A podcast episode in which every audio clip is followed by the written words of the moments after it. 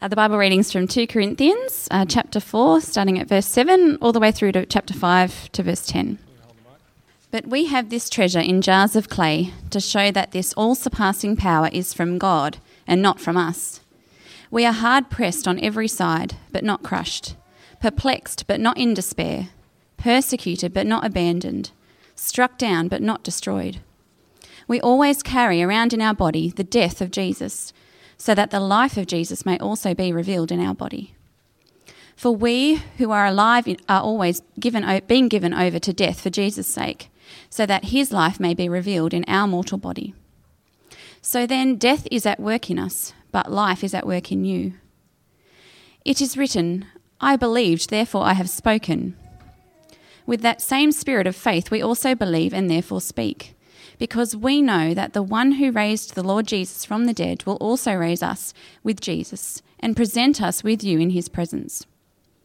All this is for your benefit, so that the grace that is reaching more and more people may cause thanksgiving to overflow to the glory of God. Therefore, we do not lose heart. Though outwardly we are wasting away, yet inwardly we are being renewed day by day. For our light and momentary troubles are achieving for us an eternal glory that far outweighs them all. So we fix our eyes not on what is seen, but on what is unseen. For what is seen is temporary, but what is unseen is eternal.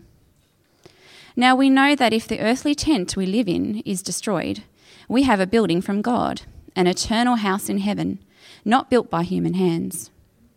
Meanwhile, we groan, longing to be clothed with our heavenly dwelling because when we are clothed, we will not be found naked.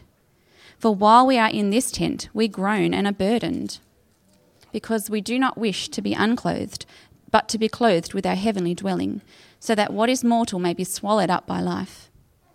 Now it is God who has made us for this very purpose, and has given us the Spirit as a deposit, guaranteeing what is to come. Therefore, we are always confident and know that as long as we are at home in the body, we are away from the Lord. We live by faith, not by sight. We are confident, I say, and would prefer to be away from the body and at home with the Lord. So we make it our goal to please Him, whether we are at home in the body or away from it. For we must all appear before the judgment seat of Christ, that each one may receive what is due him for the things done while in the body, whether good or bad. Please join me in prayer.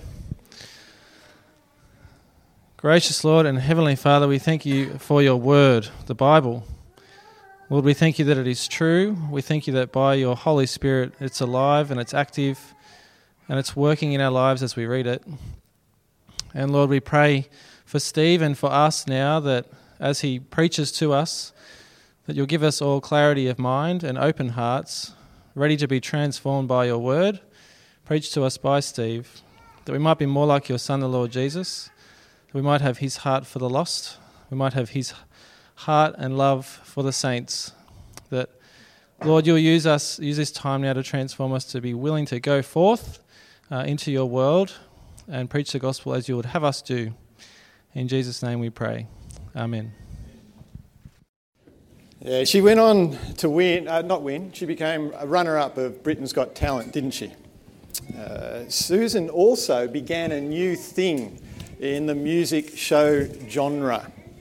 Do a rather awkward interview, set our expectations ridiculously low, and then have the contestant come on stage and knock it out of the park.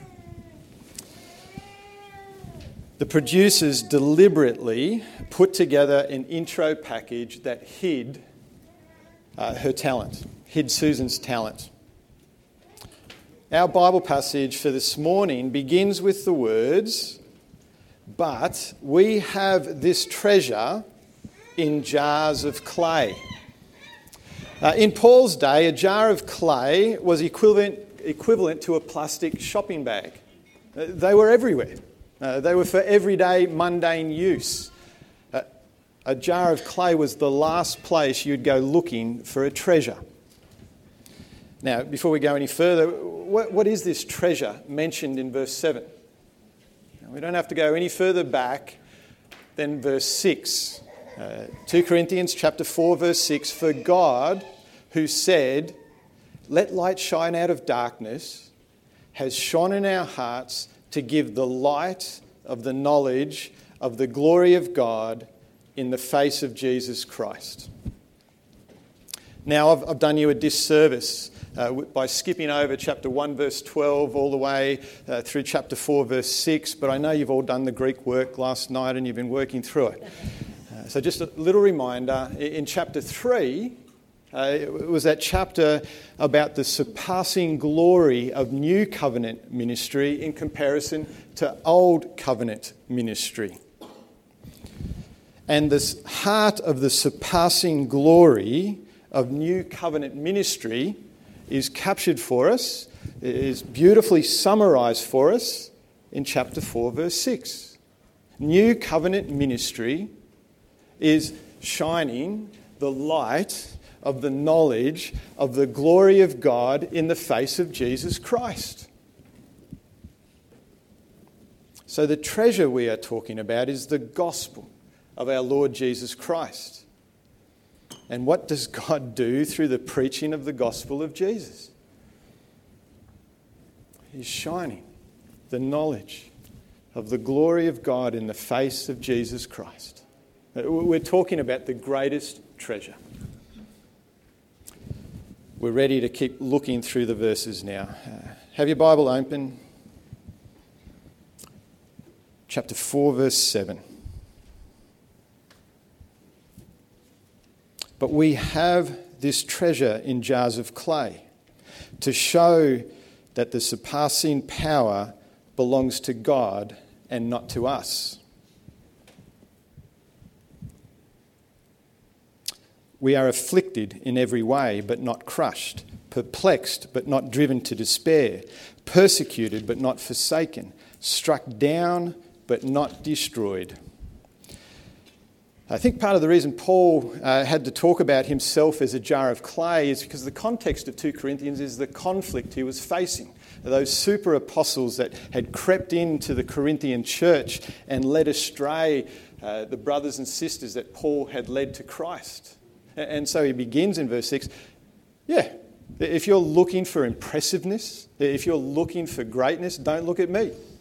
Just a jar of clay. Uh, the power is in God. And then he goes on to remind him, yeah, my ministry, it's been afflicted at every turn, perplexed but not driven to despair, persecuted, struck down. Uh, some of you know the story of Admiral James Stockdale.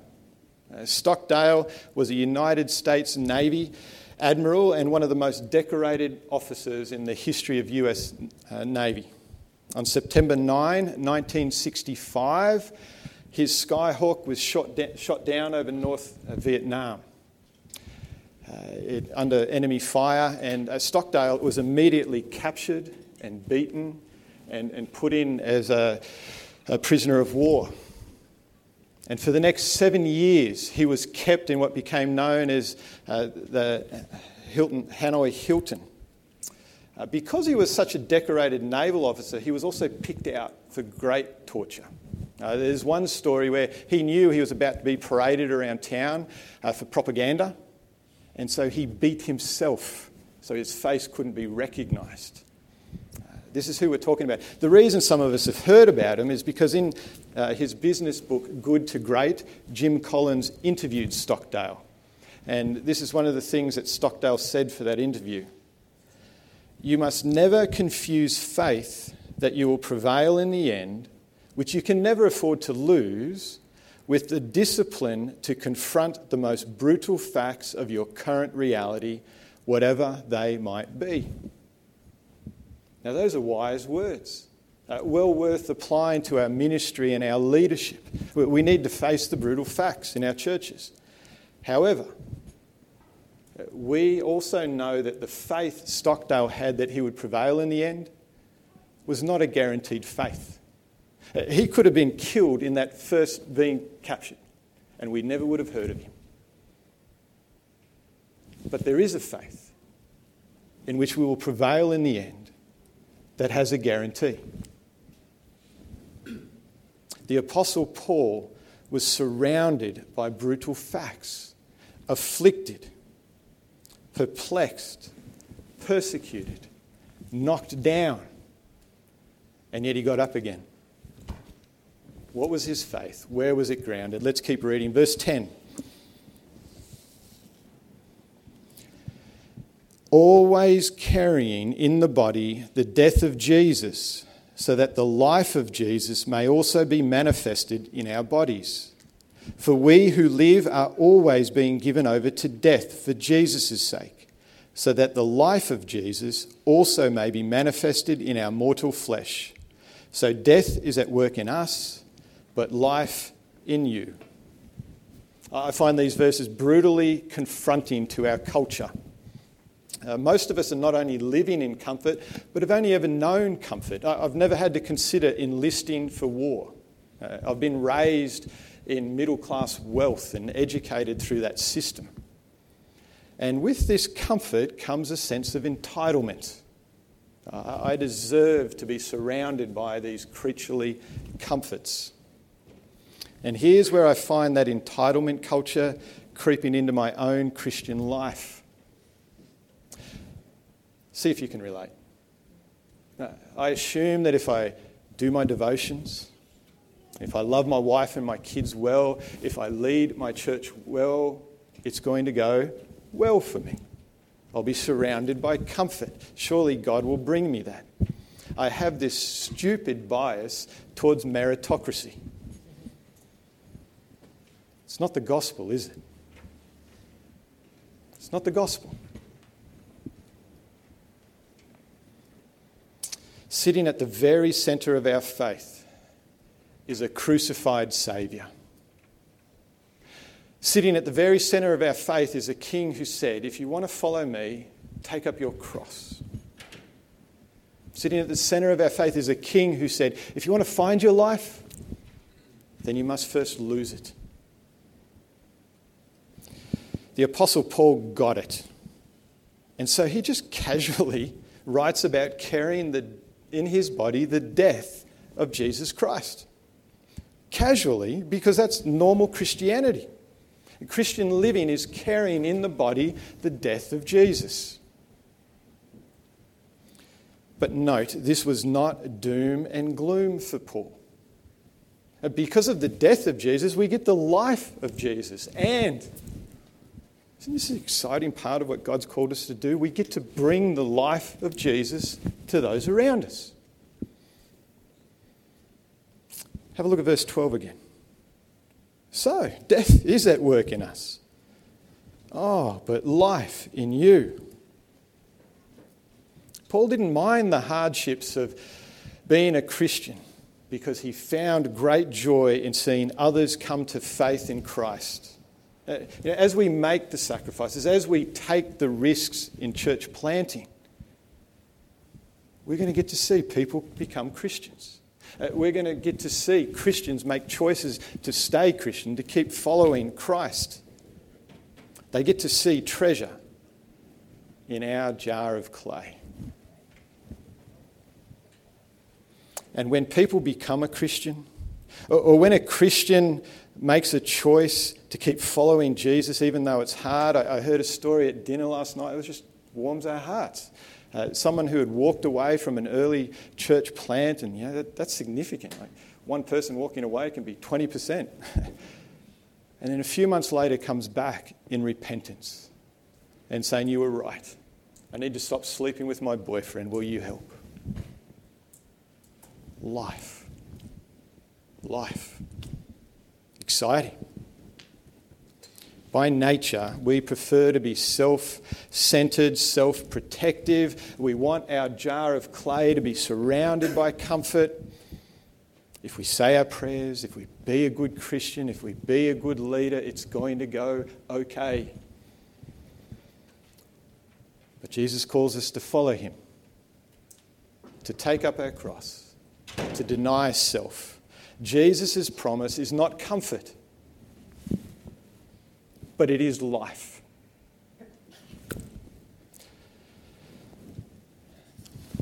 So, question I've got is how did Paul keep going? How did he keep going? How do we push into the scary territory of taking up our cross?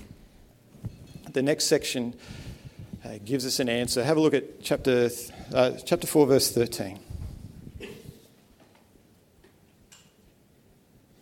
Since we have the same spirit of faith, according to what has been written, and then in quotes, I believed and so I spoke, we also believe and so we also speak.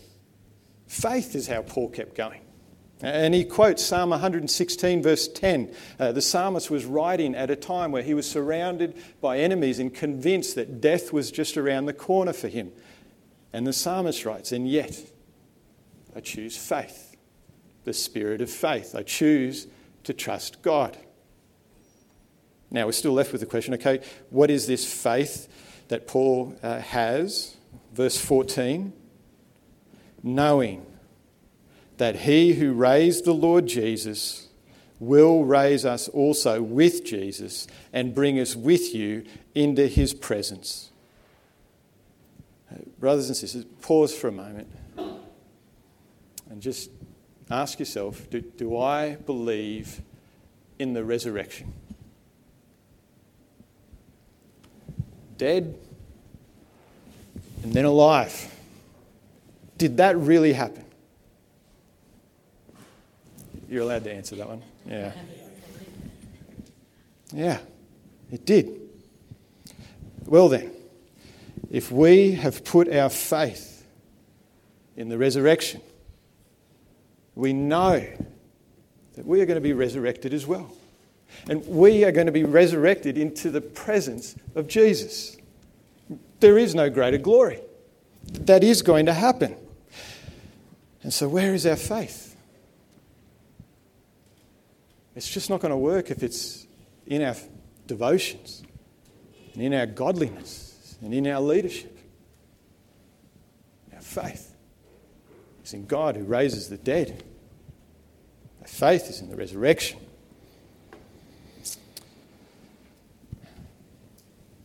I better keep reading. We're only up to verse 14. Verse 15. For it is all for your sake, so that as grace extends to more and more people, it may increase thanksgiving to the glory of God. It's always about God, it's not about us.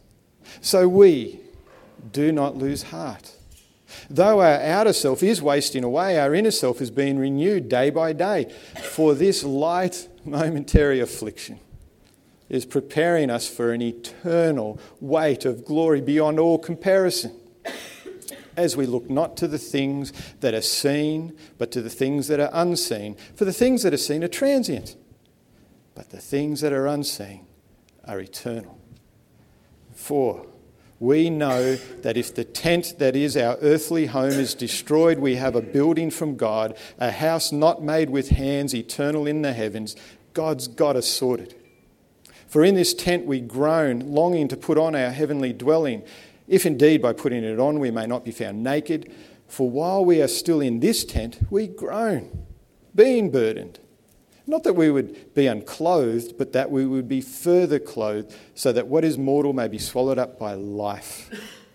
He who has prepared us for this very thing is God, who has given us the Spirit as a guarantee. So, we are always of good courage. We know that while we're at home in the body, we are away from the Lord, for we walk by faith, not by sight. Yes, we are of good courage. We would rather be away from the body and at home with the Lord.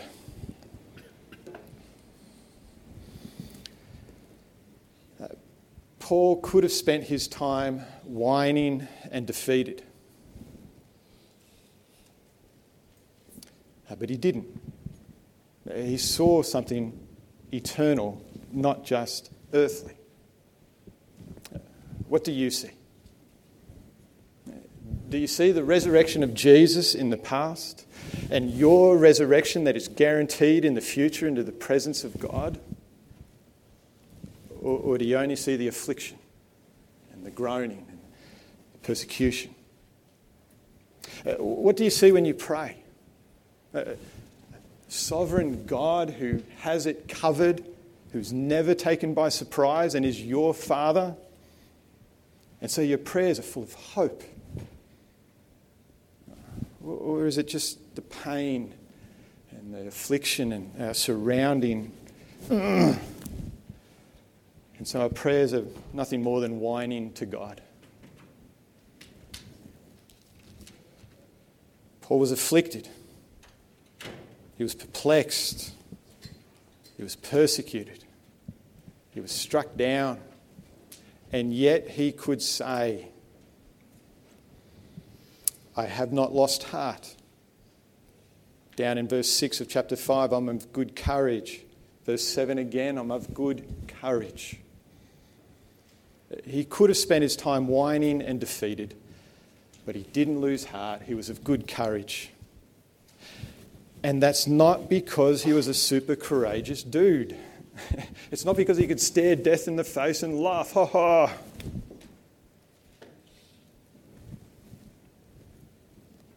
Remember how this passage opened. We have this treasure in a jar of clay. He knew he was nothing more than an ordinary, mundane plastic shopping bag. Paul's courage flowed out of his faith in Jesus and Jesus' gospel. Paul had 2020 faith vision. He didn't only see his physical surroundings, Paul could also see the eternal spiritual reality. Paul walked by faith, not by sight. Paul would get knocked down, but get up again. Someone, you can work on a jingle for that one. Because he knew the treasure he possessed. He knew that he had a glorious gospel of Jesus Christ. Paul knew that the power of God, that same power that said, Let there be light, and there was, is the power that is at work in the preaching of the gospel. And God is shining into people's lives so that they can see, so that they can see the knowledge of the glory of God in the face of Jesus Christ. Therefore, countless beatings were light, momentary affliction. Uh, we have to do something that Paul didn't have to do in his writings. We have to put the word radical in front of Christian. But what we call radical is what the scriptures just call Christian. Uh, in 2 Maccabees, I thought I'd read from there just to get you questioning about my reformed evangelical heritage. Uh, we're told of a Jewish mother and her seven children. They were brutally tortured and killed, all because of their faith in God. King Antiochus forced Jews to break God's law with this particular family. He was ordering them to eat pork, and they refused. And I'm going to pick up the history. After six of the sons were tortured and killed in a way that makes ISIS look like a teddy bear's picnic. Thought I wouldn't read all that stuff out for you. Only the youngest son is left. And listen in carefully and see if you can work out where this family put their faith. Antiochus tried to persuade the boy's mother to talk him into saving his life, and after much persuasion, she agreed to do so. Leaning over her son, she fooled the cruel tyrant uh, by saying in her native language, My son, have pity on me. Remember that I carried you in my womb for nine months and nursed you for three years. I have taken care of you and looked after all your needs up to the present day. So I urge you, my child, to look at the sky and the earth. Consider everything you see there and realize that God made it all from nothing, just as He made the human race. Don't be afraid of this butcher. Give up your life willingly and prove yourself worthy of your brothers, so that by God's mercy I may receive you back with them at the resurrection. You ready for the happy ending? Antiochus had the boy tortured even more cruelly than his brothers, and so the boy died. Last of all, the mother was put to death. Radical? Maybe. But it's the normal radical of people who put their faith in the resurrection. Who put on 2020 spiritual glasses and walk by faith. It's the normal radical we see over and over again throughout Christian history. And it's the normal radical God calls you and me to live in our safe, comfortable, affluent Aussie culture.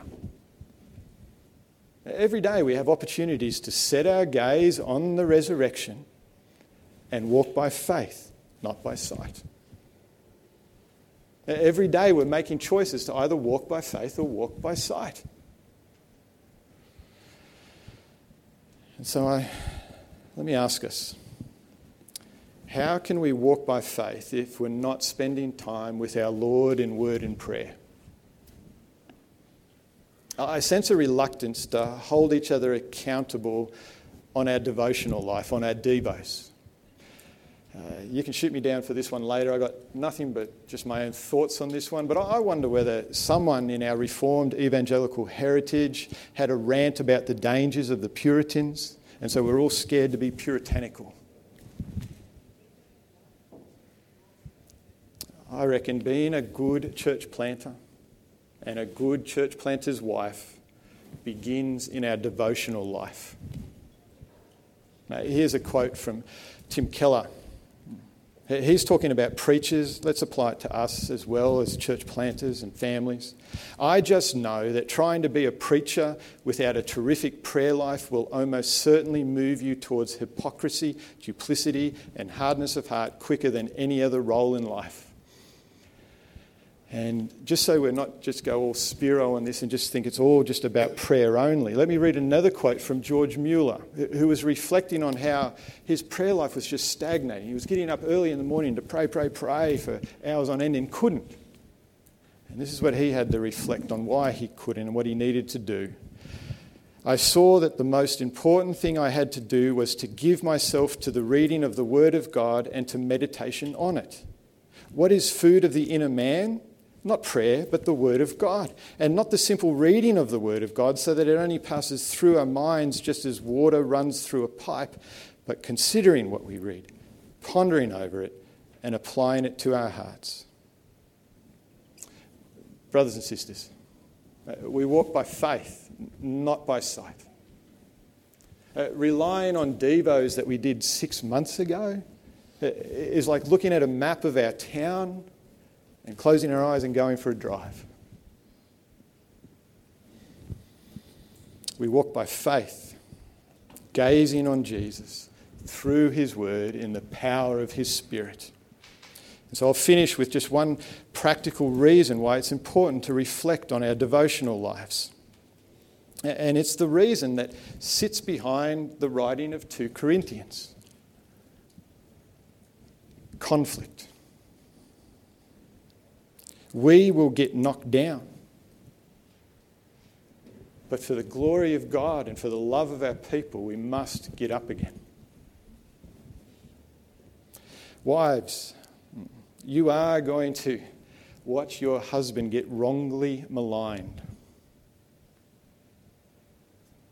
Husbands, preachers, church planners, we are going to take hits.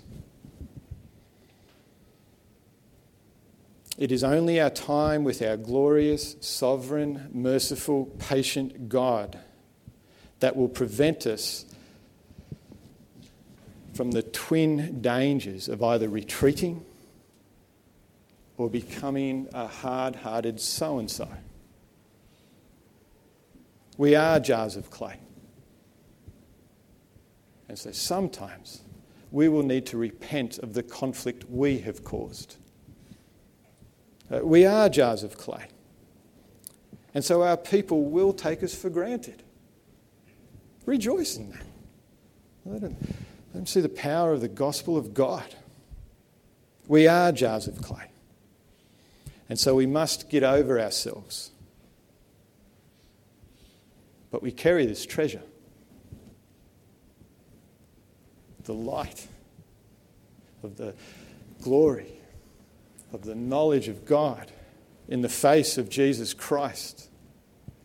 Jesus is the hope and life that keeps battle weary church planters battle hungry.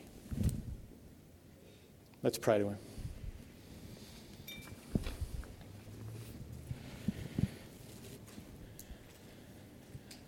Father, thank you and praise you and bless you that we can come before you, the Almighty, the Maker of heaven and earth, the all glorious one, and call you Father, all because of your gospel. Uh, would you help us to be happy, glad servants of your gospel? Father, we particularly pray in this world of groaning, in this world of affliction, in this world of persecution Help us to set our gaze on you, your Son, and his resurrection and his wonderful return when we will be resurrected. Father, would you help us to walk by faith? Forgive us for those times where sight has been too easy. And Father, we pray this because we do want grace to extend to more and more so that there is more and more praising of you and your glory. And so we pray this for your glory and our joy in the name of Jesus. Amen.